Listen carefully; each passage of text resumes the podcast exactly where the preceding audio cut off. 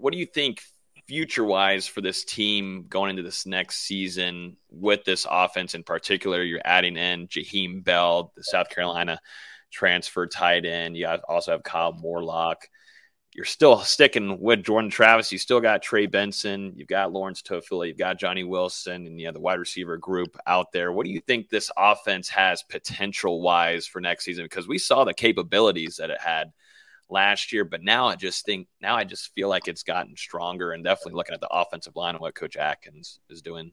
I mean, I feel like they got the potential to win at all. Like we just got so many weapons, we can hit you anywhere, anytime for real, when everything's just falling in the right place. Hey guys, it's Terance Mann. You're listening to Hear the Spear presented by Nole Game Day. Go Noles. Hey, what's up? This is Peter Ward, aka E Dub, in the house. So we're listening to Hear the Spear presented by Nole Game Day. Go live, go Noles. Hi, this is Charlie Ward, and you're listening to Hear the Spear. Go Noles. This is Terrell Buckley. You're listening to Hear the Spear, presented by Nole Game Day. No Bloody. But perhaps better known as the greatest corner to ever step on a football field, Deion Primetime Sanders. Great Deion Sanders, my brother. What's going on, man? I, I could wake up to that greeting every day, man. That was awesome. Hello, Noles fans. This is former Seminole Derrick Brooks, and you're listening to Hear the Spear, presented to you by Nole Game Day. James Wilder Jr. What's going on, James? Thanks for having me on. SSOD, Florida State or Die, and go Noles. William Bar None Floyd. Gentlemen, what's up? What's happening, guys? This is Logan Robinson from Hear the Spear, presented to you by NoleGameDay.com. We are here live on a wonderful fabulous Wednesday evening. It's even better this week because we have a former Seminole with us. Still a Seminole, kind of, but former, I guess you could say technically now. We've got former Florida State wide receiver star Pokey Wilson with us this evening. Pokey, we've been looking forward to this interview for now, I guess we can say a couple months. But welcome to Hear the Spear and happy to have you on here this evening, my man. What's up, everybody? I'm happy to be here. Absolutely. So, kind of go through a little bit the transition you have the season ending and now you're going through training how has that been for you where have you been training at kind of what is your process we just had cam mcdonald on last week and he says he shuts off the phone at eight o'clock and he's in bed i don't know if i fully believe that but how has the training been for you getting acclimated now and, and getting into the league and getting trying to figure that all out uh, everything has been pretty smooth or whatever. I had the little tropical bowl, and I've been training out in Miami at Bommarito. I've just been focusing on like trying to gain weight, get stronger and faster for real. Is there a certain weight that you're trying to get to? I was trying to get like 185 ish, but I, I I got there, so I'm pretty good now. Were you kind of around that range or less during the football season? Because I know guys will trim No. off weight naturally. During the season, I was more around like 175, like on and off. Might lose five, gain five. You know how it is during them practices and stuff. For sure. I was gonna say, I was gonna say it's got to be a little bit different now. I don't know if you got any kind of tips from Coach Storms or not, but uh, you know, how was it being with Coach Storms and going through the strength and conditioning and continuing to try to put on size through your career? Uh, everything with Coach Storms, uh, it was pretty much really fun. Like he he pushed us real hard, but like the work we was doing was more fun, so we didn't look at it as work more than like having fun out there. You mentioned uh, the Tropical Bowl a couple of minutes ago. You know, what was that experience like getting to compete against some other guys that are trying to get drafted? And, you know, you in particular was named as one of the standouts during that time. Uh, I think it was pretty fun out there in Orlando. I met a lot of dudes that I probably think I would never met before, and we competed hard. I talked to uh, almost all the scouts after practices and stuff. How did that go, I guess? What kind of feedback did they give you? Uh, they pretty much was saying like I look fast or whatever, and like they want me to gain some weight and things like that. Were you? I was talking with this with somebody the other day. Were you one of the fastest guys you think last year because it showed uh, J Trav really liked going to you deep? Y'all two connected very well. We saw that in fall camp. You guys, I was like, yeah, pokey and deep ball with J Trav. Get ready for 2022, and that's exactly what went through. But you, you think you could you would you call yourself top three fastest? Yeah, of course. I'm always like, if you ask anybody that, they'll say that stuff. Yeah. I'm hoping so. I'm hoping you would say that because I, I got a lot of talk about with that LSU game and everything. But how is uh how is being out of college now? How does that feel? You've been through in Tallahassee and everything. How how's that vibe been? I mean, it really hasn't hit me for real, but it's hit me. Like I'm still trying to adjust to it because like I was in the training phase for real, and now I'm really focused on pro day and things. Mm-hmm. Yeah, and pro day obviously going to be held at Florida State on Friday. What kind of things are you looking to display out there for NFL NFL scouts? Uh, I just want to display speed and my ability to uh, track the ball and make these catches. And obviously, a place you're really familiar with. You know, getting a chance to compete with some of your former teammates like Cam McDonald and some other guys like that on Friday. What's that experience like for you? You know, getting one last opportunity to step onto the field with those guys. Well, I'm just, I think I'm just more ready. I wasn't really thinking about it that way. I was just trying to mm-hmm. like prepare mentally, like with everybody watching and stuff. I ain't want to just like think about I'm competing with my other teammates. I'm really trying to compete with myself. For sure. you know who will be throwing to you on Friday? Uh, I ain't really sure to be honest right now. Yeah, I was wondering. I was wondering about that. That's always one of my question marks because you'll see in different pro days, different colleges that some quarterbacks will be throwing, some that are on team that will play next season in college they'll be throwing. So, was just wondering on that side of things. I want to jump back to this last season, which was massive. There's a lot of different storylines that I'd like to discuss. Let's start off. We all were there in New Orleans. Can you kind of take us through you guys traveling over there and you're going to that big stadium and then you've got the huge turnout of the Florida State fan base. Were you expecting something like that to see these FSU fans travel as well, competing very well with the LSU fan base in New Orleans? No, I really wasn't expecting it. Like I feel like we had more fans than they did and like it was pretty much sold out. Like they had they had it rocking out there in the Caesar Dome for real it was a crazy atmosphere, and obviously you made a lot of plays that night. Seven catches, over hundred yards, two touchdowns, including that you know the trick play to kind of get things started there in the first half. Um, what was you know you, you talked about playing in front of the sold out atmosphere, getting a chance to match up with LSU like that and kind of like a neutral site environment. You know what was that moment like? Uh, really, I didn't know what to expect at first like it was being my first game of the season that I played because I, I missed the first game versus Duquesne. Mm-hmm. So I was just was happy to be out there for real. And then when the plays came to me, I just made them. Yeah, speaking of plays being made, we have it as a thumbnail here for the podcast tonight. But that one-handed grab, man, we were all the way up in the press box, which was way too high, crazy high. We were practically where the ceiling was, so we couldn't we could see that you had the arm out and you came down with it, but didn't see the images that came out with some of the photographers, photographers, and you had ESPN having a slow mo with it. Take us through that moment, the play, and everything. Was it fully designed for you to make that play? A little, it seemed to be that way. J Trav also took a big hit. Yeah, uh, I knew it was coming to me when J Trav he kind of looked at me and nodded, and I was like, "Yeah, I'm finna get this one." So I seen that the dude was playing off man, and like I just ran as fast as I could for real. And J Trav just gave me the chance for real. Like I knew I was gonna catch it with one hand, but I just ain't know how I was gonna catch it. Cause and when the ball was in the air, he kind of grabbed my arm for real. And I was just like, I gotta have this one for real. Yeah, I was, I was gonna say, did um what was your IG afterwards? Like, I always wonder that about some athletes after they make a huge play. Like, your phone's got to be blown up definitely when you check back, like, and you win the game, but still, the IG had to have been popping. Yeah, I had jumped up a couple thousand followers. See, yeah. that's what I'm saying, man. But obviously, you know, one of those plays came off of a flea flicker, and we also we also saw Mike Norvell get a little creative later on in the season when Wyatt Rector ended up throwing that touchdown pass to Jordan Travis. I mean, what kind of trick plays have we not seen yet out of Mike Norvell? I mean, almost every day at practice, we used to practice trick plays and two point plays. So it's plenty that we y'all just haven't seen yet, but we've practiced them plenty of times. I want to jump outside of that LSU game. Obviously, that gives y'all a nice jump. It seems like okay, Florida State might be back. Heard from a couple of your former teammates saying that saying that that Florida State is ready to compete and play with the best and talent wise.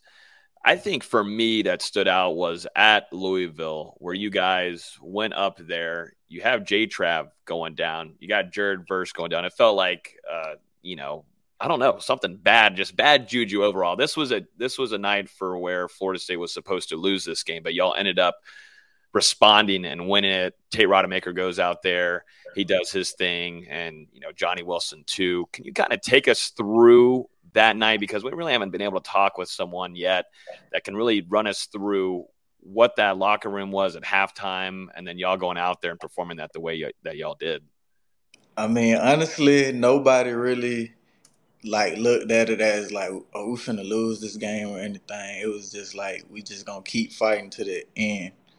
So we kept fighting and ended up on top.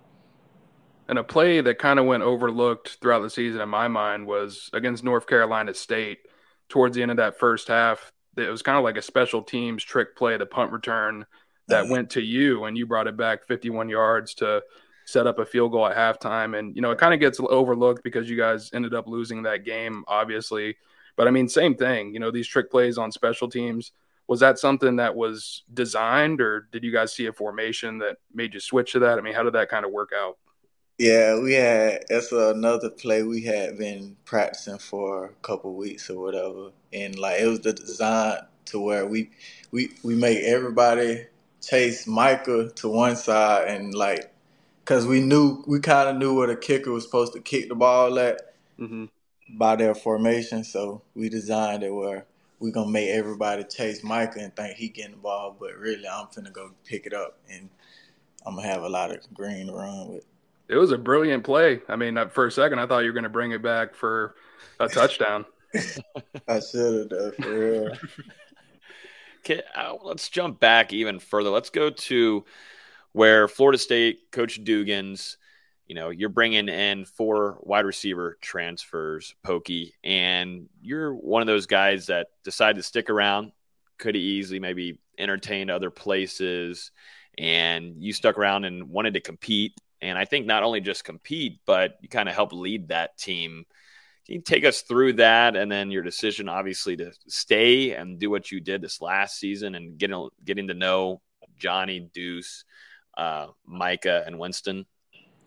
I mean, seeing the coach bring a lot of players in at your position could kind of get discouraging, but I ain't really look at it as that. I look at I looked at it as like, uh, this is my chance to compete for real. But as I got to know them and stuff, like all them, they they pretty cool guys. All them got their own special talents on the field and stuff. And I'm glad they came because the room wouldn't have been the same if they never came.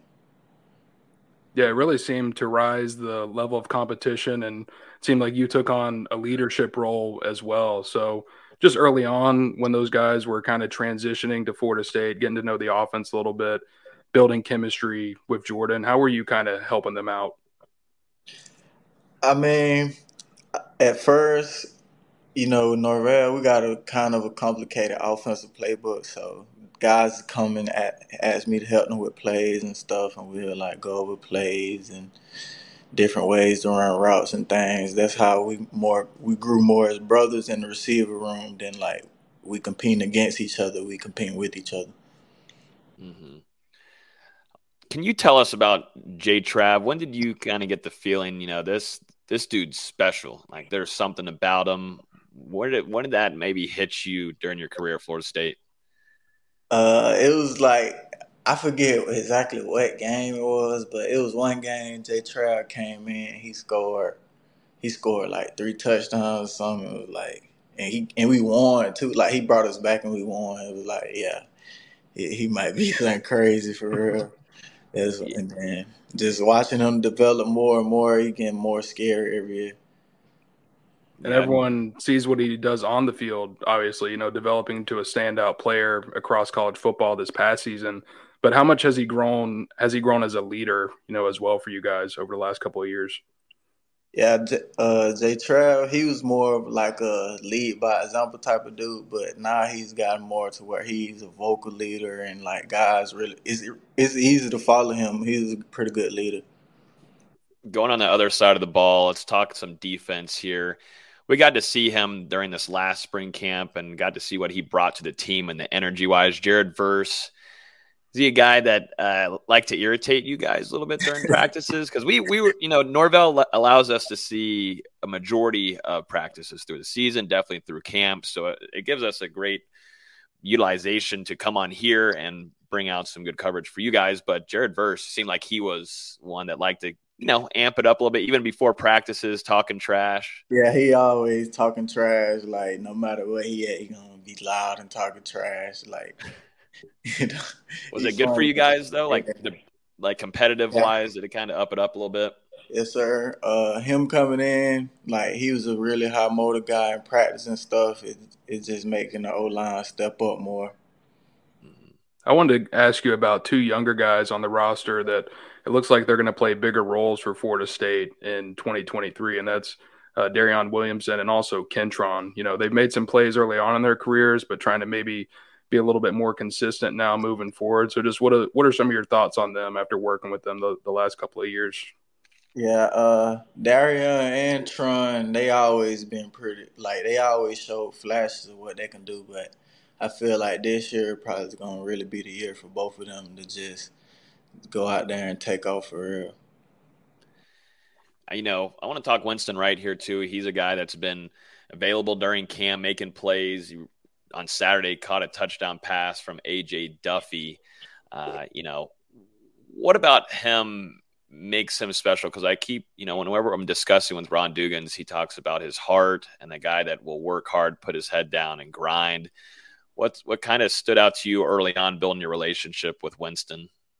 I mean, with the injury that he went through, and just watching him be able to come and work every day and show up to uh, treatment and recovery every day, and still come to practice and clap us on, like it's hard to go through that and still have the motivation to just want to still be out there with us.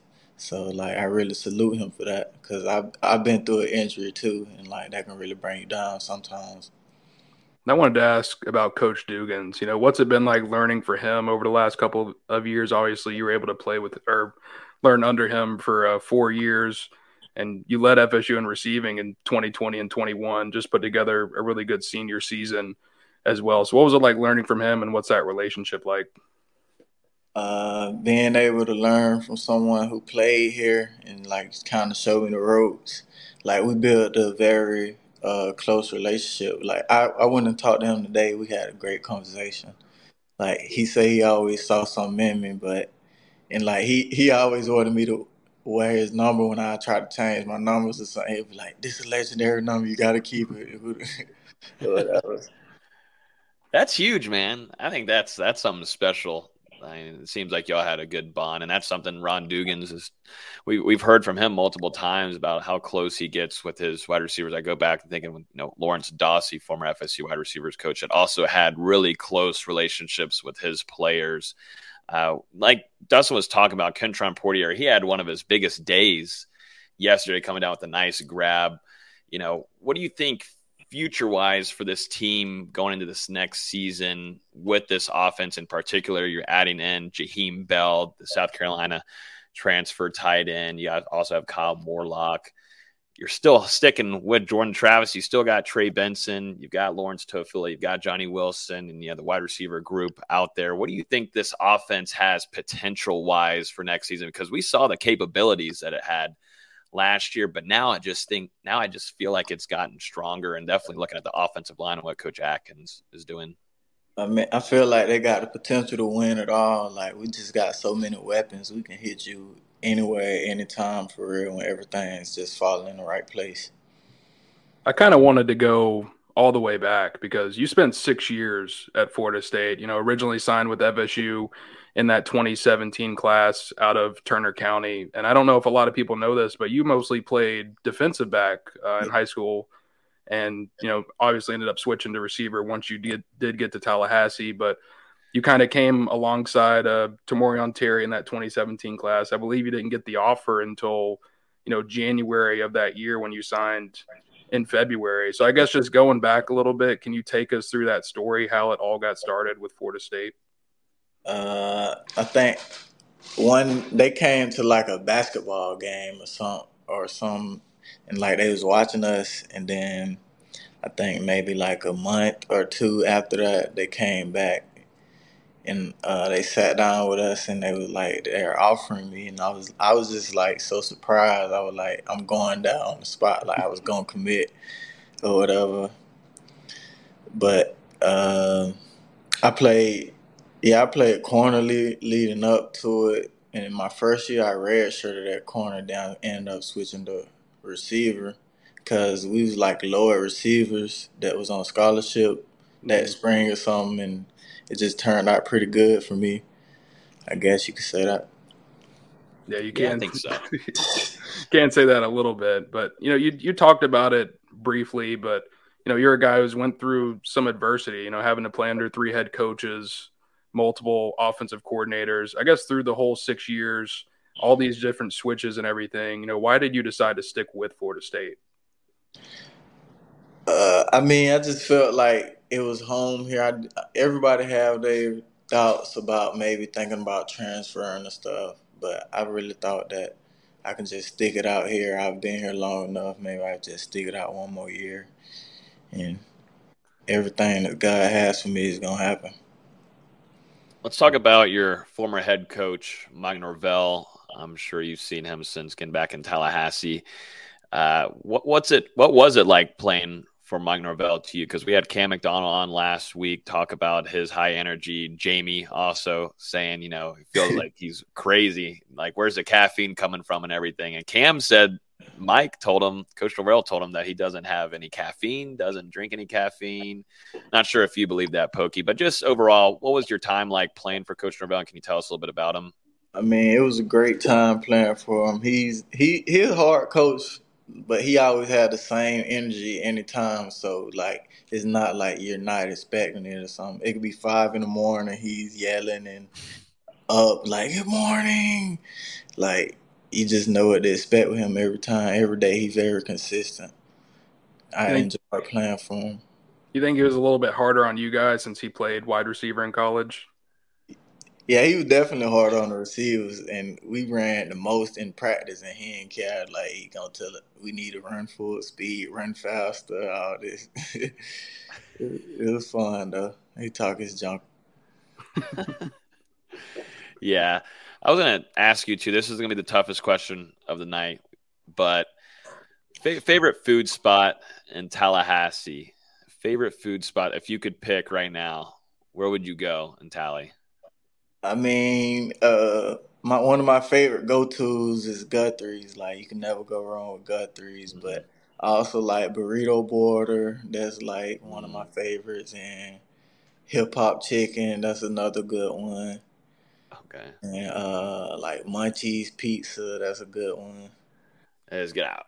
Now, boneless, boneless or bone in for wings? This might be the. I need. I need. I'm trying to get a trend here. Uh, bone in. Thank you. Yeah. Thank you very much, Pokey. I knew I liked you. I knew I liked you. I want to go back to Orlando and y'all getting that 10th win. We've had a f- few former guys come on here. You know, Jamie talked about Cam. That 10 wins was huge to you guys. And y'all were talking about it a ton after practices and when, when we were interviewing y'all. Uh, you know, what did that mean specifically to you? Because I look back at Cam and, you know, it meant a ton. Y'all both riding together throughout y'all's career at Florida State. What did it mean specifically to you to get that 10 win and add on to the list of a couple of teams that have been able to do that? I mean, being my last year playing here at FSU and getting having a ten win season, being able to go out with a bang, it was just special for me. Cause like being there, I, I got there when uh, we was like coming down off of being a very good team, and I went through the ups and then the downs and the ups, and then be able to end off on the up just felt really good. How big was it for you? Because I believe it was the first time during your college career, this 2022 season, for you guys to defeat both Florida and Miami in the same year. So just to end your career not only with a Cheez Bowl, but also you know taking down two of Florida State's primary rivals. How important was that? Yeah, that was that was nice too. We got we actually had got balls for that staying like the state championship, and I think we, we I think we were supposed to get rings also mm-hmm. because we won like the state of Florida. Got to make sure they get those to you.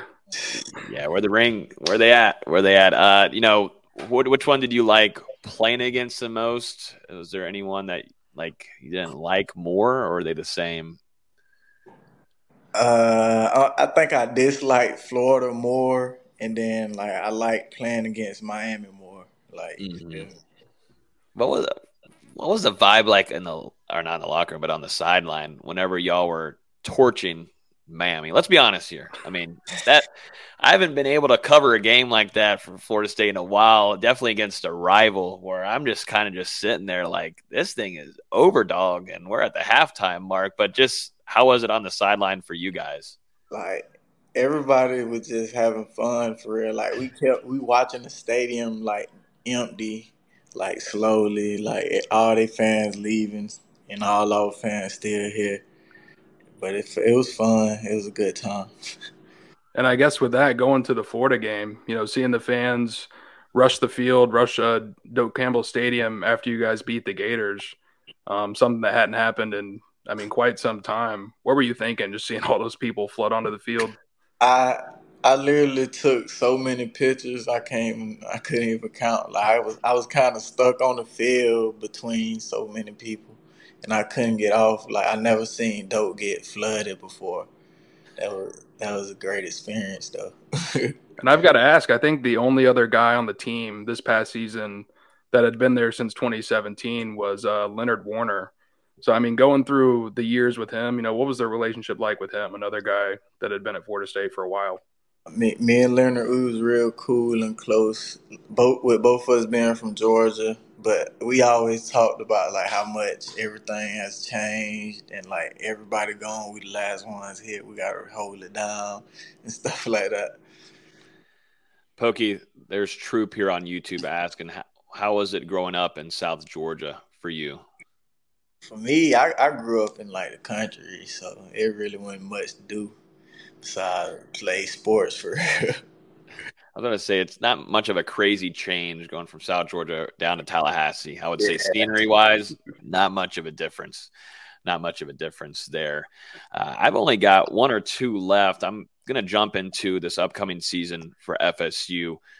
Who do you think we should maybe start keeping an eye on? Some guys from last year, maybe some younger guys. I know we've already talked about Kentron Poitier, but even outside of your unit, you know, you're a wide receiver, so you're going against DBs all the damn time. Is there anybody that, you know, across that team and that board that we should probably be keeping a close eye on going into that 2023 season? You saying uh, receiver wise? Or? It can be it can be a receiver or it can be a DB, someone that gave you a hard time. You know, we, have been hearing good things about Greedy Vance and spring camp right now. Uh, I'll say at receiver, of course, Tron, uh, Johnny, uh, Winston, and Deuce and Darion, and then at corner, who who I used to compete the most with is probably uh, Renardo and Greedy all the time. Though they're gonna be pretty standout players. I wanted to ask, uh, you know, obviously we've talked about it, but you spent a long time at Florida State. So I mean, just looking back at your career, are there any specific memories that you're going to look back on, you know, 10, 20 years from now that you're really just going to cherish? Uh, one of my favorite memories was like my first touchdown versus uh, NC State. I, I think I'm always remember that. And then, of course, a 10 win season. I remember that. Mm-hmm. Yeah. I've got one last one, and sadly, it's not going to be the most important one, but to me, it is, and maybe some of our listeners. Since you're a veteran guy, you went through and had this career at Florida State. You have the most intel with this answer, I think. Best uniform combination, Pokey. I need to know it because I know you know y'all take the photo shoots and everything. But if favorite one, uh, I'm gonna have to go with like the all white with the white helmets, or either all black with the black helmets. See, that's what they need to be. Yeah, I, I like that combo. Yeah, I guess just to end it off, uh, one thing you know, I know we talked about Coach Dugans earlier, and you know, I'm not I'm not sure how much you were looking at social media during your time at Florida State, but he was a guy that got a lot of criticism leading up to the 2022 season because of the wide receivers and stuff. But then it really changed this past year with you and some of the transfers coming in and some of the young guys as well starting to step up and, and develop. So I mean, I guess just to see him prove everyone wrong, what it what does that mean to you? And you know, what does it say about what he's doing at Florida State? Uh, I was just happy to be a part and um, be able to help him show everybody that like we really got a receiver room over here. We just haven't been able to show up. I, I, I like asking this, and we'll let you go after this. I always like asking guys before they're going into pro day, getting ready to get ready for the draft, and everything that comes with it you watch the NFL. What, what do you, which offense or which team do you think you would fit best with with your talents? Because I know we were talking the production meeting. You've always you've got that speed and everything, and I can already come off a couple teams in my head of where you would be able to utilize your talents at. But which team specifically, if there's one that stands out to you, Pokey, where you think you fit the most? I mean, I ain't really got nobody specific, but I I probably like fit somewhere like the Chiefs or like the Dolphins or something like that. This is literally the two teams I was thinking of, so that works out perfectly. I think you're a talented guy. You represented Florida State very well. You're definitely a fan favorite here, and it was a pleasure to have you on the show with us. And we're looking forward to continuing to cover you throughout your career once you get to the next level. So, uh, appreciate you wish you the best of luck on pro day on Friday. Mm-hmm. Healthy as all get out moving forward. So, Pokey, appreciate you hopping on Hear the Spear with us this evening. All right. Thank you for having me. Thanks, man. Well, that was a great interview there with former FSU wide receiver Pokey Wilson. VZ Austin asked all the hard hitting questions for us, so you allowed me and Dustin to relax. I was gonna bring up the Miami game, and then y'all brought it up as soon as I was gonna say something. So I was like, okay, could have, you could have hopped in there and interjected your oh, point. Oh yeah, I would have give me the chance. It's okay. A good little interruption, I wouldn't mind. It'd been fine with me. It's all good. no problem. It's okay though. Thank you for allowing me and Dustin to get our shine and time there on the show. But uh, yeah, good stuff there from Pokey. Uh, you know, I thought it was good of him t- talking about Renardo and Greedy, those two guys going to be standouts in this uh, next season and, and showing right now in camp, I believe, so far. Yeah, both those guys have looked pretty good so far. And, and obviously, mentioning Kentron, who I would say has potentially been the most consistent, well, right up there with All Day Dre, one of the most consistent wide receivers through the first half of camp. I mean, it's been a a pretty interesting one so far for Florida State, especially at the skill positions. I mean, you're seeing so much competition, and I mean, you can say the same thing about the offensive and defensive line. This has been a very competitive camp for Florida State. It's gotten chippy at sometimes. I think that's for the betterment of, of the team. 100%. And that's what we're going to talk about here in just a few. But before we do that, uh, let me go ahead and run through some other crap that I always need to go through. As always, you can listen to this podcast on iTunes, Google Play, Spotify. If you're on YouTube right now, we would definitely appreciate it. Hit the like button, subscribe allows for this video to get out there to some more FSU fans. Y'all really smacked the like button on our last video, so that helped bring up the views and allows for a lot more commentators to come on here and bring up some good comments. So appreciate everybody tuning in to last week's podcast. But let's start jumping into some quick hitters of the week, and then we'll get into some scrimmage scoop and practice observations. Florida State lost a starting defensive end yesterday on Tuesday with veteran defensive player Derrick McLendon. This was something that didn't shock anybody at this time of this week because there had been some rumors and some chatter going around going around also not viewing him at a few of Florida State events. Stirred it up even more but Florida State is going to lose one of their defensive ends on the opposite side of Jared Verse. What's your take on this one D. Lou? You know I think FSU fans it's a mix of it's not a nightmare nor is it a great situation where you're trying to shut off some guys off of the scholarship account. You know, to me, this isn't. I mean, we weren't expecting this going into spring camp. You know, we were expecting to see Derrick McLendon play this next year, and I have my take on it. But D'Lo, your first reaction? Definitely unexpected. Like you said, I don't think this was anything that Florida State was considering going into the spring. I mean, we just heard Derrick McLendon speak to the media uh, the the first Friday of camp. You know, after practice three, the first time they were in full pads, and then Florida State went on that spring break. And whenever they came back to practice, Derrick McLendon was not with the team. We couldn't say that at the time because we're not allowed to report on availability and stuff for for players. But now that he's no longer with the team, I think it's important to bring up that he hasn't been around now, you know, for over a week leading up to uh, his departure from Florida State. And I mean, it just really depends how you look at it because obviously Jared Verse is coming back for another year. He's been looking terrific in spring camp so far, better than last year, which could be scary for college football.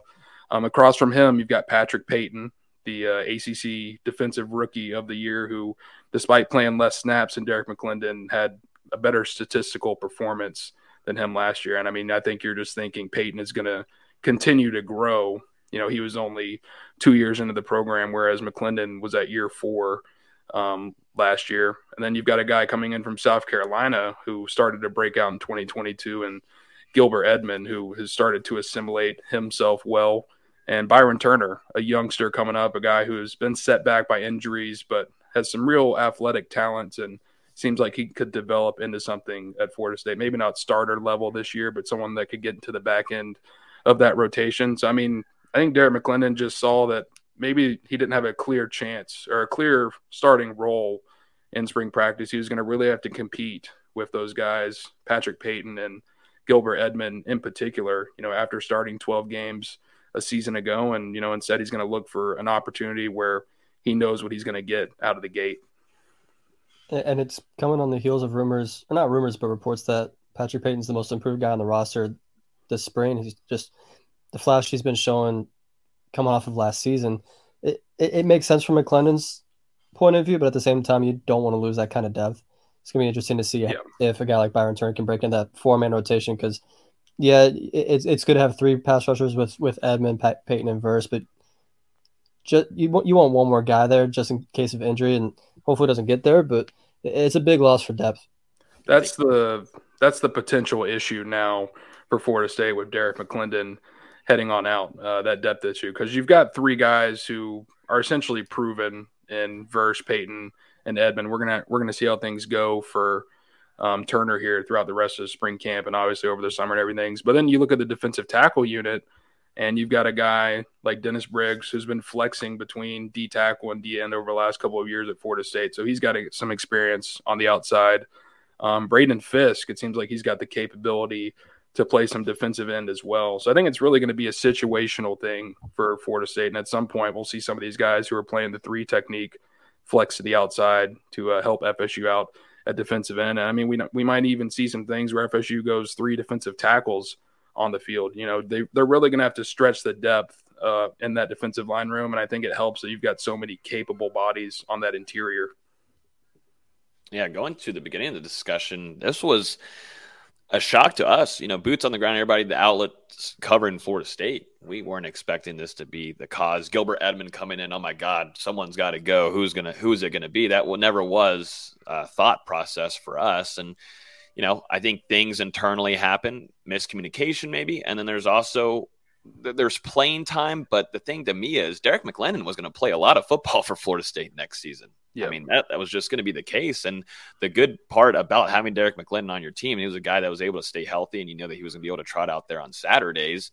But, you know, he's not at the magnitude talent wise of a Jared Verse. But this is what happens now. And I, you know, wishing Derrick McLendon the best. He was one of the, my favorite guys to interview at, at Florida State. And, you know, interested to see where his next opportunity is going to be. But, you know, this is kind of the standard now at Florida State where, you know, Mike Norvell, he's going to bring in guys. And if you're not mm-hmm. willing to just go ahead and, and compete and keep your spot or whatever it is, I think there was not even more of playing time as much, but more of just recognition. And that to me is just a personal thing that if you're on a football team and what Mike Norvell is trying to change culture wise, that's just not going to fit. I'm sorry. That, that just not going to work and what Mike Norvell is trying to do to change that locker room. It's about the opposite of what Mike is wanting to have and the more in their locker room right now. So, um, you know, I don't think it's a nightmare, nor do I think it's a great thing. We're going to have to see some guys step up like Byron Turner. I think there's a, he, he's got to make that next jump. There's flashes here and there, but he hasn't hit that magnitude of what Pat Payton hit this last spring. He's got he's got more work to do. I'm I'm, I'm keeping my close eye on Gilbert Edmond. I looking at him in practices, I thought he moves. He, I think he's the most athletic one in that room, in my opinion. Um, and we'll just see how he works into the scheme wise, Dustin. But you, we've been able to see him. You're now seeing him every day almost. You know, he's he's got a skill set, and just interested to see where Florida State's going to utilize him at. For sure, and I mean, I don't want to mitigate the loss of McLendon because this was a guy that started last year, has really done his part over the last couple of years to develop and develop himself into someone that could play a role on Florida State's defense a year ago. And I mean, at the very least, was going to be a high contributor for FSU off the bench this season as part of that four man defensive end rotation. But I think when you're seeing this, when you've got a guy that's being developed like Patrick Payton, and you got a guy out of the transfer portal like Jared Verse last year and Edmond this year. I mean, that just says to me that Florida State is going in the right direction. You know, it sucks that McLendon, who's been here for four years, got passed up. But I mean, when you look at those other three guys, the potential there um, for what they're going to be able to do on the field in 2023 is obviously a lot higher than maybe what McLendon can offer Florida State. So to me, that just says the program's getting in higher quality players that have higher ceilings that are going to get Florida State to success quicker. Well, we'll continue to see and you know evaluate some of these guys that are going to have to take that next step in the room. There's definitely some youngsters in there, but you know, they're I'm not looking at Lamont Green. I'm not looking at Boots Junior to jump in and see playing time as much in 2023. So you know, I'm looking straight at you, Edmond. Looking straight at you, Byron Turner. I got to see it, and no, it's great to hear from Mike Norvell talking about like VZ said with Pat Payton. You know, they've been naming him the most improved player this spring, and mm-hmm. that's huge for Florida State. And definitely, if you're going to be losing your starter on the other side, so we'll see what ends up happening. And I think it's time for guys to take that next step. And it's plain and simple now, and I'm sure Mike Norvell has told them that. Yep, and also just don't forget the transfer portal because it is hard to find a coveted edge rusher in the transfer portal, especially with how they're doing it now with the the windows. I think the spring window is only going to be 15 days or so for mm-hmm players to be able to declare their intentions to enter the portal. They can still join a program outside of that window, but they've got to declare while they're in that window, unless they're a grad transfer like McLendon, who can enter the portal right now. It's still still a little confusing, still trying to grasp it all together. So, but Florida State, depending on what happens here the rest of spring practice, they could potentially kick the tires on a couple of guys that are in the portal, explore their options. But you, you've got to remember, I mean, they're probably looking for someone to come in as – a part of that rotation rather than someone just coming in to take a, a starting spot. seems like it's going to be hard to supplant a guy like Jared Verse and also Patrick Payton, who's coming on extremely strong.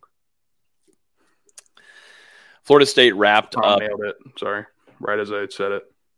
You nailed it. I said that right as Tom like submitted that. So honestly oh, beautiful. Beautiful. Perfect. Uh, Florida State wrapped up their first scrimmage of spring ball on Saturday morning. Delu, we heard from Mike Norvell along with Florida State's top assistants afterwards. Uh, overall, the vibe and everything. If you guys are in our Discord, you got a lot of a lot of scoop and nuggets from that. And you know, listening to Mike Norvell afterward, you know, talking about a few of the players, including AJ Duffy, who had a probably the best quarterback on the field on Saturday. Also, Rodney Hill, Vandrevius Jacobs continuing to do his thing, and then Winston Wright catching that touchdown pass. You know, I think this is exactly what Mike wanted to see, at least, at least when he was specifically talking about Rodney Hill. Let's start off there with Hill because Delu, you've been high on him since the beginning. Him coming on, putting on some size since arriving at Florida State this last year. What you know, I think what Mike specifically was trying to tell us, like he he really wanted to test Rodney Hill in this scrimmage and run him, give him a lot of opportunities to see how he was going to understand the playbook and also, you know, what kind of defensive schemes he was going to go against and the holes that he was needing to hit. But to see the strides over 100 yards rushing from what I was told, multiple touchdowns, have a day, man, have a day. And we see the flashes in practice, Dustin, but whenever you see it in a scrimmage going against Florida State's defense, defensive line that has been showing out so far in camp, it's a wonderful sign, but almost a harder thing for Coach Yak and Mike Norvell to figure out their running back room going into 2023.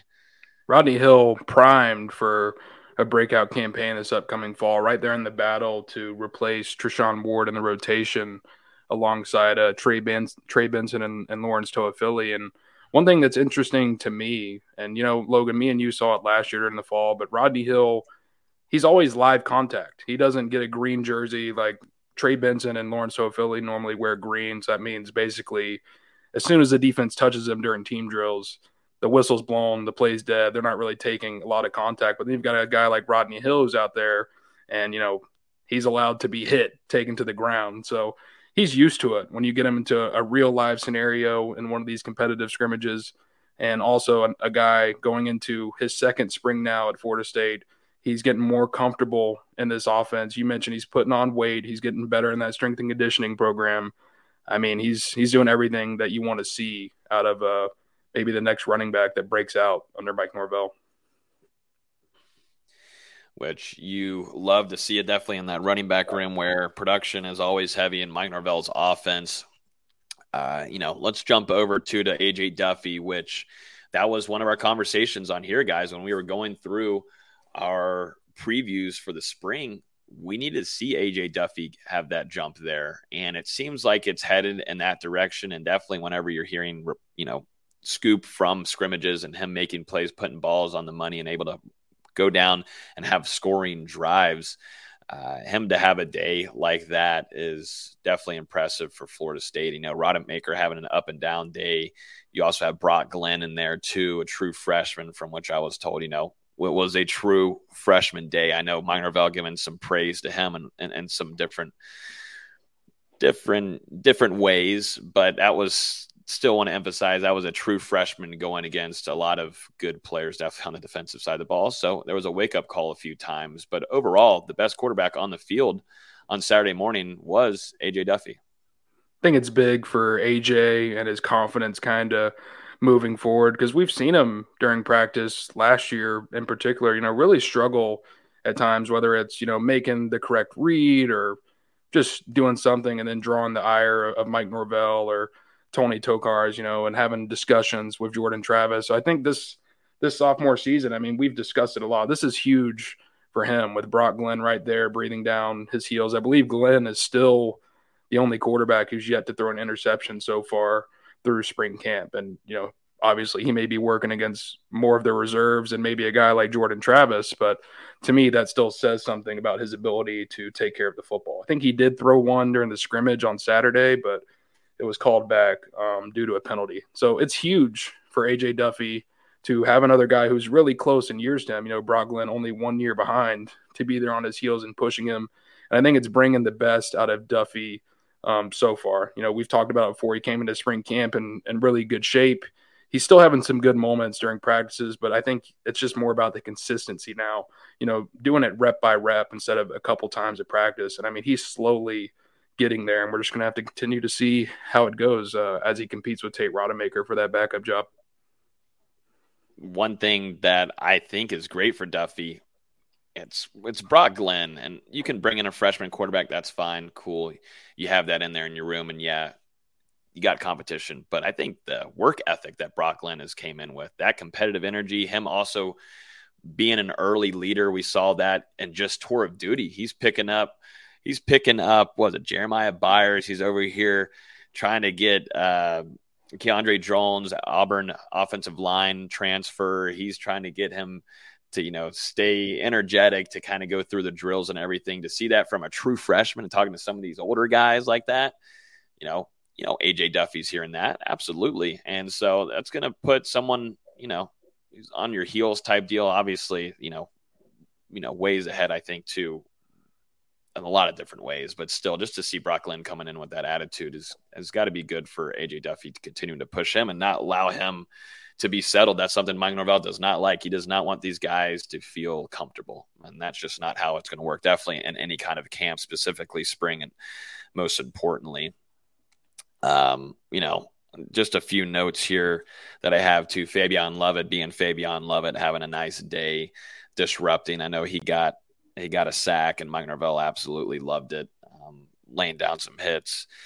Uh, anything else that really stood out to you, Dustin? Whenever we were hearing, getting some intel from that spring camp, that you're like, mm, okay, something to keep an eye on. I know we keep on talking about Vandrevius Jacobs and you know, we'll probably talk about him here in the observations, but he's a kid that is on a stride right now of consistency. And you look at Hykeem Williams, where he has his flashes ups and downs, but that's still a freshman coming into a system. It's just Vandrevius Jacobs is kind of on a roll right now. But once again, he impressed and it happened to be in his first scrimmage as a college wide receiver. I believe he got a touchdown, right?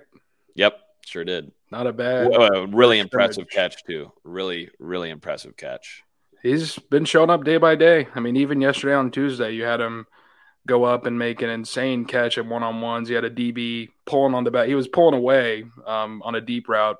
The DB saw that he was getting free, yanked on the back of his jersey. Ref threw out the flag for pass interference immediately. And I mean, despite that, Dre comes down with an insanely acrobatic catch. Uh, if Kentron Pointer Poitier wouldn't have made an even better one a couple of minutes later. That probably would have been the play of the day at practice yesterday. But I would say another thing that stood out to me during the scrimmage is there was some real defensive dominance at times. Uh, going back, you know, through what we were told, Florida State's defense recorded looked like at least eight sacks on the day.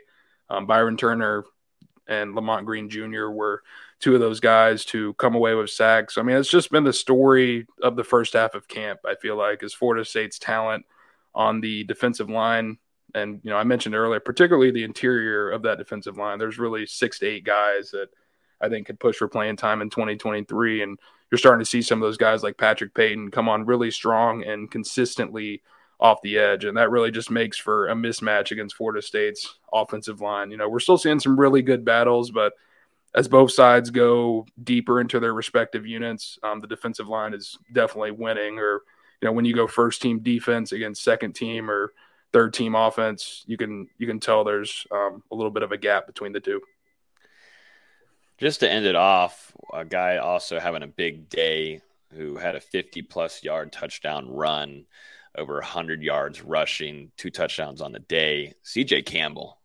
I think it's going to be hard for Florida State to keep him off the field. I we talked Rodney Hill earlier you got to add in CJ Campbell too. Mm-hmm. I mean, I think if if CJ Campbell didn't have that injury last year, he would have been playing quite a bit for FSU last season. How I mean, first great day. I mean, he did this kind of last year. He's one of the spring of the kings type of guys, just like Treshaun Ward was spring when he king. was. Huh? Spring of the king.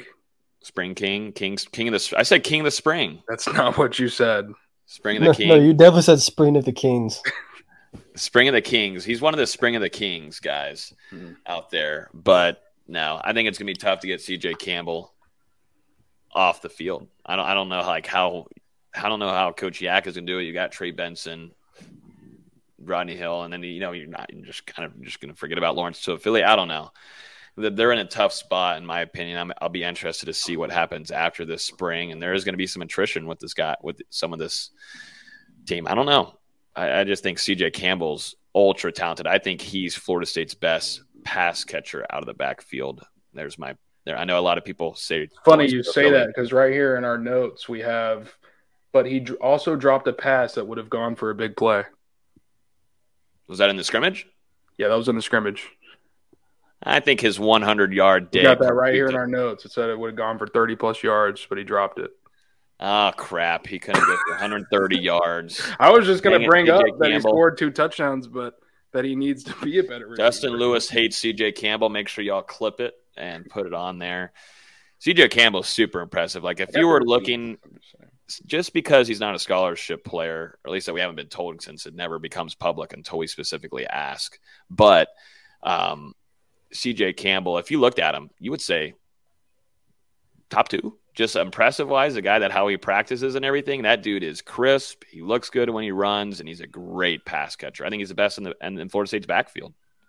I will again refer to the note that we have here, but anyway, CJ Campbell last year, whenever we were watching him during the offseason, spring practice, and uh, fall camp before he got injured, it really seemed like he was going to be the next Treshaun Ward story. You know, walk on to scholarship player who goes on to have some extreme success at Florida State. And I mean, that's still a possibility. I agree. He's he's been one of the backs that's been pretty good in camp so far. Also, one of the guys who's live, so you know you get to see him actually go up against contact. We've also wrote wrote down here uh, Holmes had a couple flashes in the scrimmage as well. So I mean, Florida State's backfield once again, despite losing Ward, who has been a very consistent contributor for Florida State over the past two seasons, um, the backfield's still primed to have a lot of success in 2023. And honestly, that's without seeing a ton of live reps from Trey Benson and Lawrence Toafili so far. I think you're muted, buddy. It got real quiet.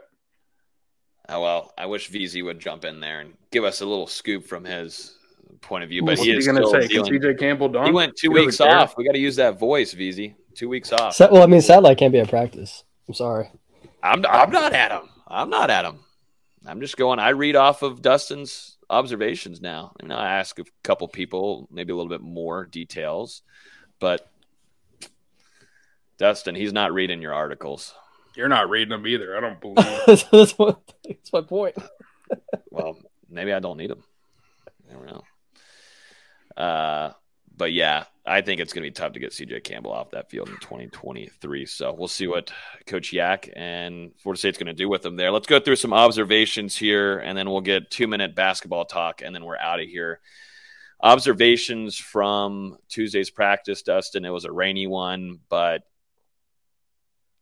I, I love Jared Verse. You know, the, I I can't wait to get him back on here because I was giving him all of his roses, and I gave him way too early, and I bought the stock at the low end, and it it rose so fast, and now I feel like I'm a multimillionaire off of it, Dustin. I'll be honest with you, but Jared Verse, rainy day, you know what he does? He brings energy. You know, I, I think he knew guys didn't want to practice crappy day out. No one wants to be out there whatsoever. But what does he do? He makes it a little bit chippy, brings the energy, and the practice ends up being better than maybe what they had imagined or thought it would be. And you get some good competition, you get some good battles. Jaheim Bell versus Jared Verse. Can you take us through? Let's start off with the good stuff first. Let's start off in the trenches. Delu, can you tell us about Jared Verse and Jaheim Bell? When went down? What went down? Give us the scoop. So I got to kind of create the picture here, but so obviously, different periods are in practice. Florida State, um, whenever they do kind of like individual periods, at some point they'll have the offensive line and the defensive line match up um, for kind of like run blocking drills. It's like three offensive linemen against two defensive linemen, or you'll have three offensive linemen and a tight end go against two defensive linemen and a linebacker. So it got to that point where towards the end of the drills, they had the tight ends and linebackers come up and get involved. They were all going at it. Um, you had Jaheim Bell matched up against true freshman Lamont Green Jr. And Bell drove back Green Jr. a little bit during during the first rep, and you know might have said a little something extra to him, pushed him through the whistle. Regardless, there was a little bit of chippiness there. You know, maybe a couple shoves back and forth. And then Jared Verse steps in, and it seemed like he didn't like Bell going at his uh, true freshman defensive end over there, and he pretty much told him line up against me. And I was watching, you know, from about ten feet away, and I was like, oh man, Verse is probably about to dominate right here. And I, I guess I, I, shouldn't have thought that because off the snap, I mean, Bell just drives Verse back, nearly puts him on his back, and just the whole offense, the offensive line, the tight ends over there just exploding with celebration. And I mean, that kind of created an energy that went on for the rest of practice because right after that, that was the last rep of that drill. They went into team drills there, kind of like at the red zone, and the offense and defense were just going at it. So it made for a really competitive and fun practice. Like I said earlier, I think the chippiness can be a really good thing for Florida State as long as it doesn't get escalated to, you know, a level that's too far. And Mike Norvell kind of echoed the same thing after practice. You know, he likes some of that chippiness, but at the same time, he doesn't want it to get too far once the whistle is blown. So overall, I mean, despite the rain and everything, very physical, competitive practice for Florida State, and I think it just shows the the quality of practices that they've been putting together, you know, since spring practice began earlier this month. I love it. I love it. Starting to not like each other when you're hitting the same dude over and over again, same uniform. You're ready to hit someone that is not in the same garnet and gold or white, whatever you're wearing. It gets old after a while. So that's going to happen. I think it also creates a lot of respect from Jared Verse to Jaheim Bell and vice versa. Those guys, you know, standout athletes. We know that, and some big size dudes. But that's what you hope for. You know, you got a guy coming from the SEC, that size and caliber, tight end, going against Jared Verse. You already know what he is, monster like. And sign me up. I mean, I'd I'd pay for it. I'd pay to watch some more of that. But yeah, Mike Norvell and the coaches, I'm I'm pretty sure they absolutely love that because not many people can walk up, get down, and challenge Jared Verse like that. Nope, there hasn't been a lot of them. There has not been a lot of them. But let's go to Jared Verse too. What have you seen from him, Dustin? Because I keep reading and keep hearing, getting texts. Jared Verse looking damn good, and I think it's because he's fully healthy again. That's that's got to be it. Because you know we would see little teeny tiny flashes after his injury, but whenever I saw that brace off to start off spring camp, I was like, uh oh, you are in trouble, whichever offensive lineman you're in because he's he's trying to get better, man. He, he wants to be yep. a top ten pick next season, and there's a reason why he came back. He's not here to play around, and we know that in practices and in games. But to see him take it to that next level, like you were saying earlier in the show, Dustin, that's scary for college football and opponents in the ACC. Yeah, I think being being fully healthy is something that has definitely helped him out. But he also came back to Florida State. You know, instead of going to the NFL where he could be making millions of dollars in about a month. He decided to come back to FSU to push himself a level further to guarantee being um, a, first, a first round pick. And with that has come a renewed focus, I feel like, on technique and fundamentals. You know, he's had a taste now of going through an ACC schedule, playing FBS football, playing against SEC teams, LSU, Florida. He has a taste. He knows what to expect in 2023 out of Florida State schedule. I think that's another thing that's going to help him through his uh, preparation as he prepares to play even more snaps than he did a year ago. You know, it's he's been a freak so far during uh, practices just yesterday. You know, absolutely outside of that rep against Jaheim Bell, he pretty much dominated that practice a couple times, just got right through Darius Washington like it was nothing. And it, it's been very impressive to to see, to say the least. One guy that also had a big day, we were talking about him earlier when Pokey was on here with us, but Kentron Poitier, I was reading, had a really nice grab. The best grab might have been one of his best practices, if not his best, since arriving at Florida State man, if Ken Kentron could get things clicking inside this offense, you know Mike Norvell really likes him. He puts him in some good opportunities inside that offense, and I think J Trav likes going to him quite a bit. But Ken Kentron, to me, I think is if I'm looking at physical size, stature, and everything, he looks like an NFL wide receiver in my yep. opinion. He's kind of I don't want to say just something that just came up to me like almost the physical build of like a Mike Evans almost. He, he's he's just got the size to him that whenever you're up near him, you're like, damn, this is a big boy at the wide receiver that you can put on the outside. You put him inside. That's just kind of what you could do with Poitier.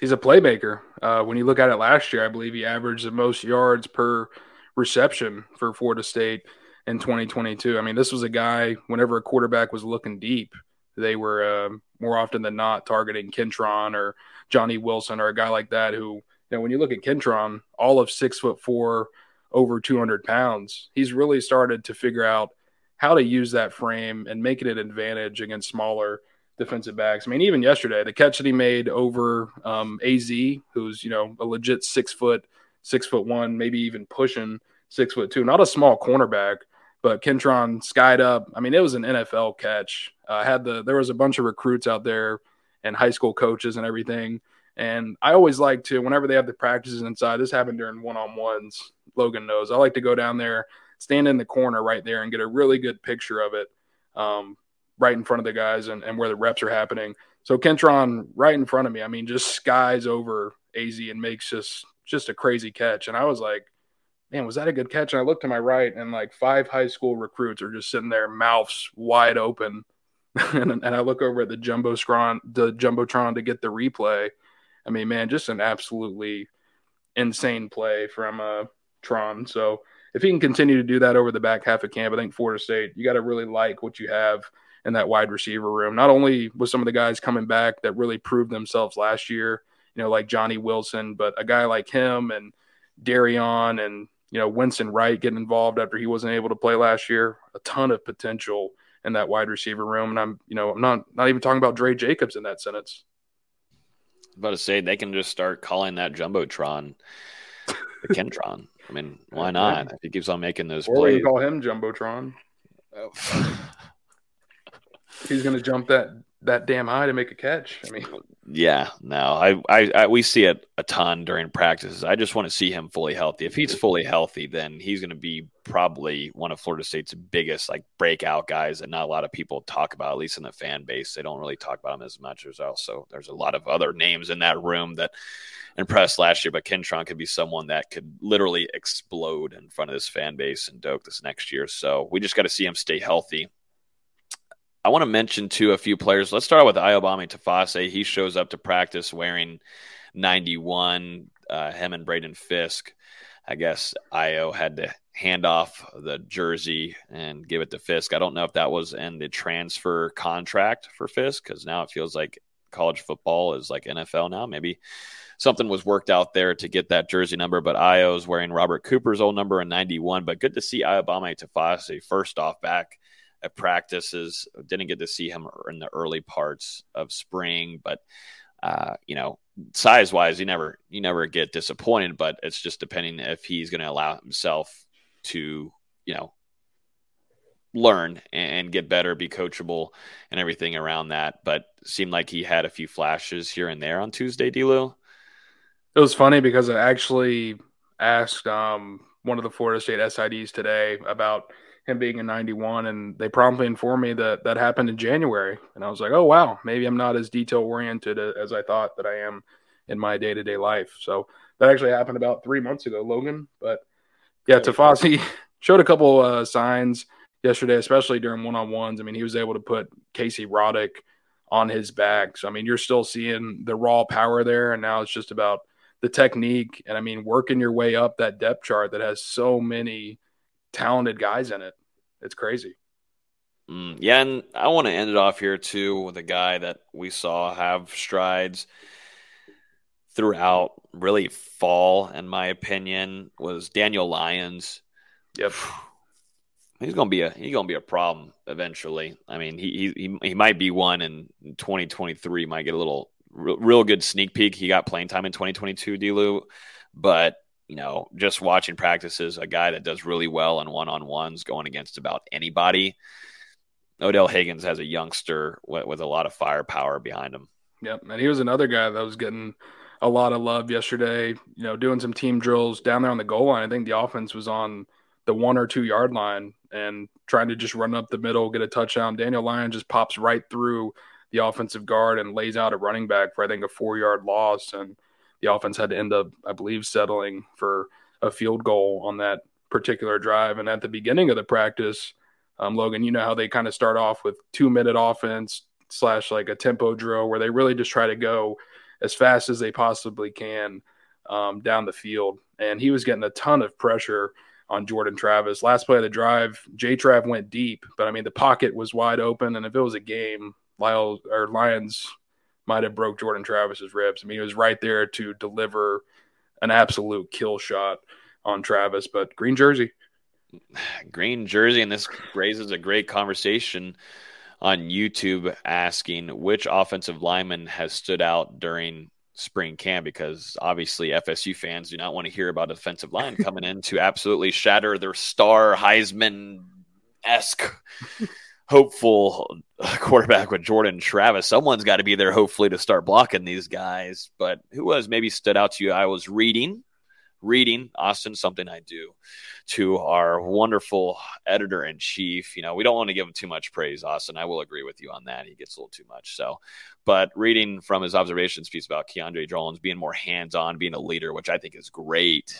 Great for a transfer to show that kind of attitude and mentally mental coming into a program like Florida State to have that. Mm-hmm. But who has stood out to you, D. Lou, with this question about the offensive line standing out during spring camp? I would really say all three of the transfers have done different things to separate themselves so far. Um, Tuesday wasn't the best day for Casey Roddick. He was getting a little bit more time at center, and at times there were some snapping issues there. But whenever we've seen him working at guard, I mean, I've been really impressed for him to be able to move at that size, especially when Florida State runs screens and things like that. He's one of the guys that's getting out there getting the body on a DB or linebacker in space, and that's a coveted attribute. I feel like for an offensive lineman, Jeremiah Byer is probably the most physically imposing guy so far, and you know he's had some really fun battles with Jared Verse as well as some of the other defensive ends. I think he might end up being Florida State's best offensive lineman in 2023. I'm comfortable saying that as of right now. And then Jones, you know, some flashes there as well. But like you said, it, it really impressed me. A guy who's only Yesterday was his seventh practice at Florida State. And during one of those individual drills where the offensive line was working by itself, you know, we had players, you just had players stepping up and doing reps of a certain drill. I mean, I can't really get into a ton of detail about it, but there was one player, a younger player on the roster, who was struggling to do the drill correctly. And Coach Atkins was having the player do it again and again. He wanted to get a quality rep out of there. And then Keiondre Jones, unprompted, stepped from the back of the group and came up and got next to the player and kind of demonstrated the footwork, the hand movement that Coach Atkins was looking for. And then, I mean, it didn't happen on the next rep, but I believe the rep after that, the younger player finally got it and you know did did something that satisfied Coach Atkins. But it was just really impressive for me, the guy who just got here a couple of months ago, transferred from Auburn, who's still learning this system himself to be able to step up and do that says a lot about his character and his um, comfortability so far at Florida State. One last thing. Anthony's asking here on YouTube, how are y'all feeling about the safeties? And I noted on here too, with Shyheim Brown starting to get back fully healthy, he's able to participate uh, and to his caliber that he wants to, because you know, I I think very highly of Shyheim Brown. I think it's going to be a guy that will be a starter for Florida State. He will start for Florida State in 2023. Put it down now. Hot takes. I don't even know if it's a hot take or a bold take. I think Shyheim Brown's too special to take off that field. Definitely with what Jammie was telling us last month on the podcast, but specifically him coming back into practices now. Now we've got some good competition brewing right here because Akeem Dent. You've got a Marion Cooper, who Mike Norvell has talked highly of, transitioning from that cornerback spot over to safety which Travis is J. big. And then you've got Travis Jay. So you've got four guys. Who's going to be your starters? And I think it's Shyheim Brown and whoever's going to compete to be the next one or whoever fits that scheme better. But nonetheless, you're going to have to pick two out of those four. I'm, I'm, you know, I now, now I think that safety discussion is going to ramp up now that Shyheim's back in that rotation. They're getting better and better. I feel like the consistency has been coming on a little bit stronger um, since the team returned from spring break. Yesterday was probably Shyheim Brown's most active day um, so far, you know, making plays and, and one on ones and seven on seven and team. Wherever the ball was, he was uh, getting around it and being a little chippy too, to to say the least. And you know, Cooper, I feel like he's handling that transition to safety pretty well. Another guy who's gotten better as of late. Um, the true freshman KJ Kirkland has really been flashing a lot. I've been impressed with him early in spring practice, and you know, remember Akeem, Akeem Dent. Mike Norvell spoke about him after tour of duty and mentioned he was working his way back from a foot injury. So I think he's still trying to get to 100%. But I mean, we all know the type of football that Akeem Dent has provided Florida State over the last couple of years. So I feel like, at the very least, you know, if he doesn't earn a starting role, he's someone that's going to play um, still a huge role in that backfield for Florida State, maybe like Shyheim Brown did a year ago. But I mean, we'll see how that goes. a lot of talent there. Travis Jay has been making some plays.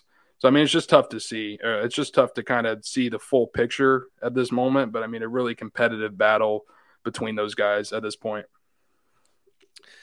Well, VZ, you get to end us off here on some basketball. I do. I mean, I can name off the pro day guys real quick if we want to. I don't think yeah. we need to jump into a discussion on it, but why not?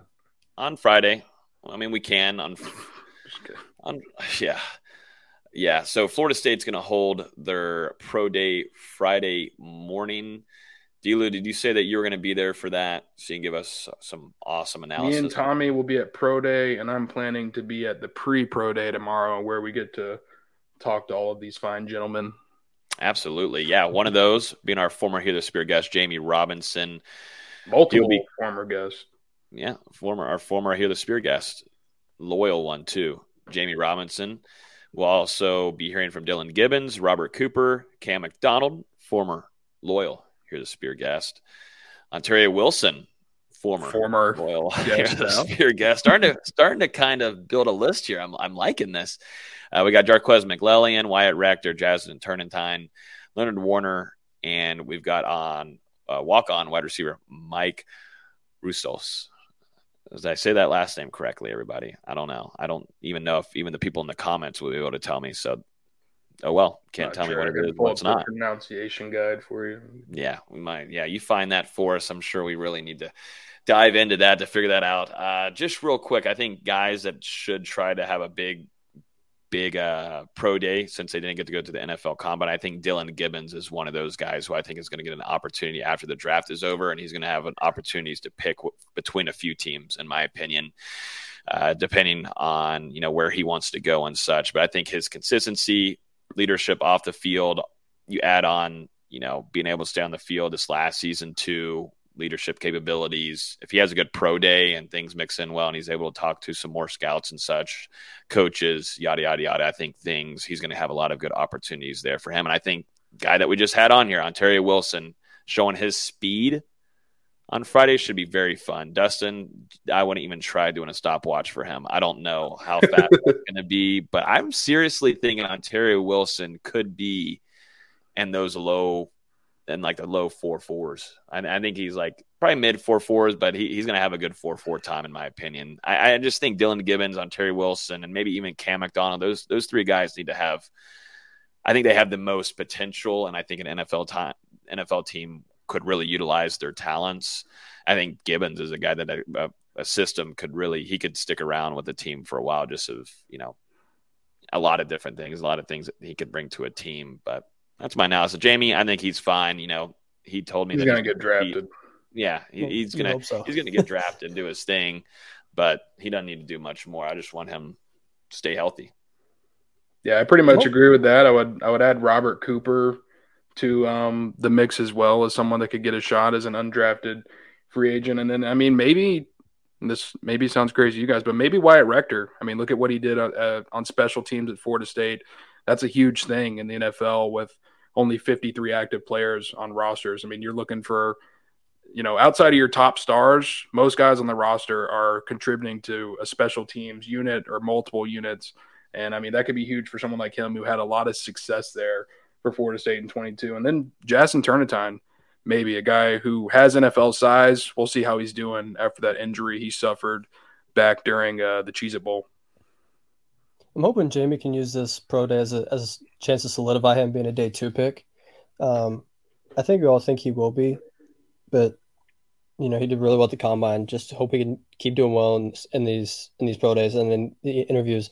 To your point about Gibbons, you know that's a guy that's going to do really well in interviews and he was arguably Florida State's most consistent lineman uh, these last couple seasons. So you'd like to see him get a shot in the later rounds, but I, do agree, Logan. I think he's going to be a guy that goes ends up going undrafted, but has his pick of where to go. Mm-hmm. Yeah. Well, let's jump into some basketball. VZ. I know transfer portal is now massive, and this time Leonard Hamilton has no arguing about it anymore. I mean, they've got to figure out something here, and you got to start like an NIL, Leonard. You got to start doing it during your last season. I mean, you know, could have some more seasons, but gotta gotta get with the ways, my man. Got to get with them. It, but it, it's the transfer world is huge. I think there's 1,200 players in the portal right now, and not a single one has entered from Florida State side, which I think is the most surprising thing. You know, you'd expect after a nine and 23 season that you know a few guys would enter the portal. We just haven't seen it. Uh, Florida State's one of I think only four ACC teams that doesn't have someone in the portal. It's Florida State. It's Florida State, Duke. I forget the other two. Um, it's it's just interesting, you know. After, after this terrible season, you you expect someone to go and just hasn't seen it yet. But at the same time, they've they've contacted numerous amounts of people. I think the list is up to thirteen that I put in Discord yesterday. Um, some notable ones being Temple's Khalif Battle, uh, Delaware's Jameer Nelson Jr., High Point Zach Austin, Arizona State DJ Horne. Those are the kind of four I'm keeping my eyes on right now. I know they've had um, some pretty serious contact with LaSalle's Josh Nickelberry. Me and him talked for a little bit. Um, I have a feeling he's going to be visiting Florida State soon. Uh, it seems like their Zoom call went pretty well earlier in the week, but it, it's a lot quieter on Florida State side than we are expecting because there's there's teams out there like Florida and Arkansas and Auburn that are after seemingly every single transfer, and right now Florida State's just after uh, these 13 guys. It's kind of kind of surprising, but we'll, we'll see what happens. To, to your point, Logan, uh, they're going to have to use NIL seriously because the guys they have contacted are every big school's after them as well, and it's going to take something serious to convince them to come to Tallahassee after the season Florida State, Leonard and Hamilton had. They're gonna so, someone have to convince them, and it's not going to be just playing time. Just where are they going to get the support? Is my question, I guess. Yeah, that's. I think that's what's I mean, on everybody's at, mind. Look at how long it took football to really get things up and running. And you know, Battle's End's only football right now. That's one of the big things I think that if if basketball could find a way to take just even a small piece of that pie, would be huge. But uh, as of right now, I don't see that happening. But they need it. They desperately need it because right now I think they're just know, you know most of the guys on the team are just getting the local food sponsorships and things like that. Yeah, just kind of like the basic stuff. It's just wild to me, you know 13 scholarship players still on the team after only winning nine games last season. What I guess whenever you're looking at it from your perspective, I know it's kind of hard to make sense of, but if you can put a thought on it for why no one has left Florida State yet, I mean, what what do you think is the best reasoning, best answer? So I know they stayed in Greensboro an extra day after the ACC tournament. Then they get back and it's spring break, so then everybody goes home for the week. So I know they were doing player interviews once they got back, but you know it's been a week plus since spring break. So at this point, I really do not know. I kind of I'm, I'm wondering if the coaching staff's waiting to see what the transfer portal develops into, to see what the quality looks like before they start telling guys, yeah, you need to go. But guys need to go. Um, it's there's there's only so much you can internally improve on a nine and twenty three season. Some guys got to go, and there's there's no seniors the guy that you thought, the two guys that you thought were going pro, Matthew Cleveland and Baba Miller, probably didn't do enough this season to go pro. So they're, I think they're likely to stick around at this point. Well, especially, I'm more confident in Baba than I am Cleveland. Um, I don't, I, I really don't know. I don't know what why they're waiting so long. Um, I'm sure there's a good reason for it, and, and, maybe by the time this podcast comes out, it's already outdated and someone's entered. But uh, who knows? Really, who knows? It's tough. A, a, very weird situation for Florida State, for Florida State, especially when you look at how rampant the transfer portal has become. I mean, you would think that a multitude of guys would have entered weeks ago, whenever Florida State season ended, like we've seen from other programs. I, I think you mentioned it before. Expecting, I was fully expecting, you know, the loss to Georgia Tech. They're up. I haven't been on since the ACC tournament. That's how long it's been. Um, that loss to Georgia Tech, they're up the entire game and just collapsed in the final minutes. I was fully expecting by the time they got back to the hotel, someone would enter the transfer portal. Um, it just it just didn't happen. Uh, and and here we are, three weeks out, still haven't heard anything. It's mind blowing. I don't I don't think there's anything else that you can say about it. it's messed it, up. It's, it's been an interesting offseason, to to put it lightly. Nothing's okay. happened. What do you mean? that, that's why it's interesting. It makes no sense. it's an interesting because nothing's happened. Yeah, like anything we is entertaining to Beezy. We we were expecting all this motion, especially the way Coach Hamilton's been talking in the media. You know, oh, I should have I should have used the transfer portal better. I should have, right? You know, been better with the construction of this roster, and we're kind of just sitting around. yeah, the most the most interesting thing to happen related to Florida State basketball is probably CY not taking the Temple job. Well, she was offered it. And he's Uh, at was- Missouri. he's not at Florida State. yeah, he he was offered the Temple job. He was named yesterday. It came out he was named a finalist for the Temple job between him and Penn State's assistant coach. I forget his name off the top of my head. I had it and then I lost it. Um, I don't remember either. I, I I'm ashamed of myself. Uh, but then this this afternoon comes out that he's been offered the job and is expected to make a decision in 24 hours. And then not even, I want to say 20 minutes later, a report came out saying he turned it down because the uh, president of Temple had stepped down.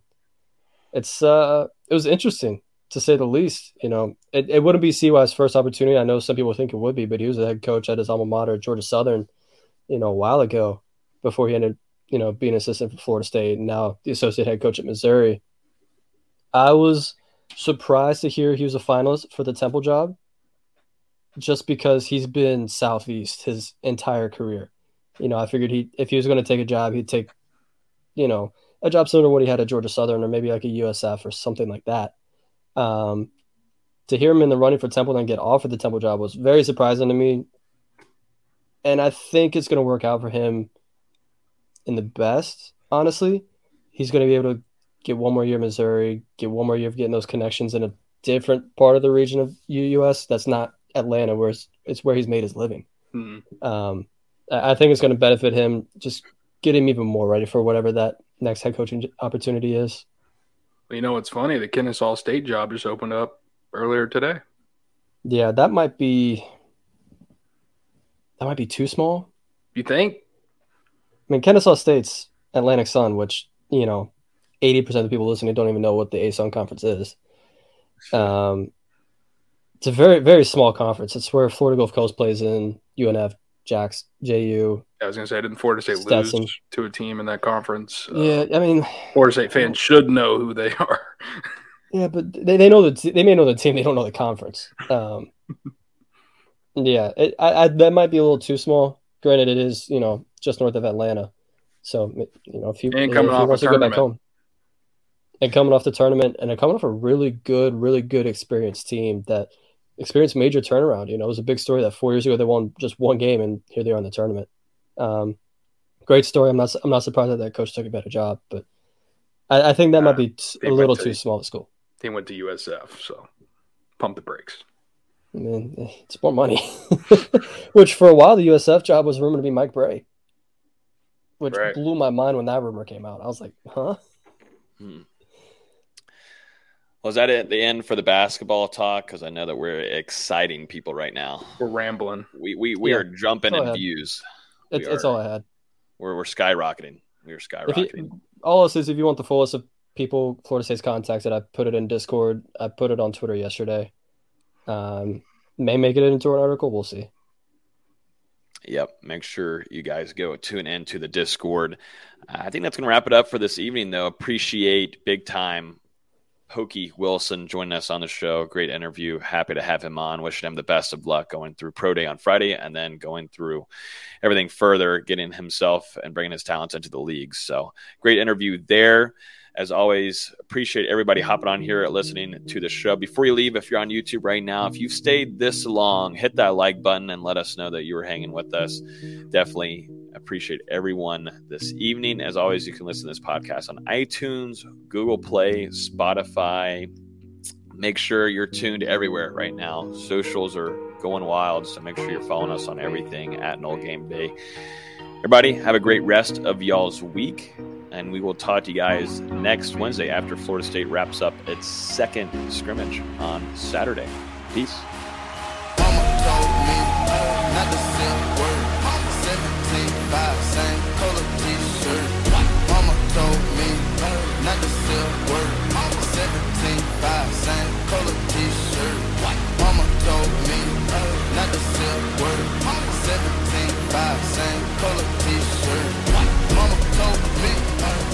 T-shirt.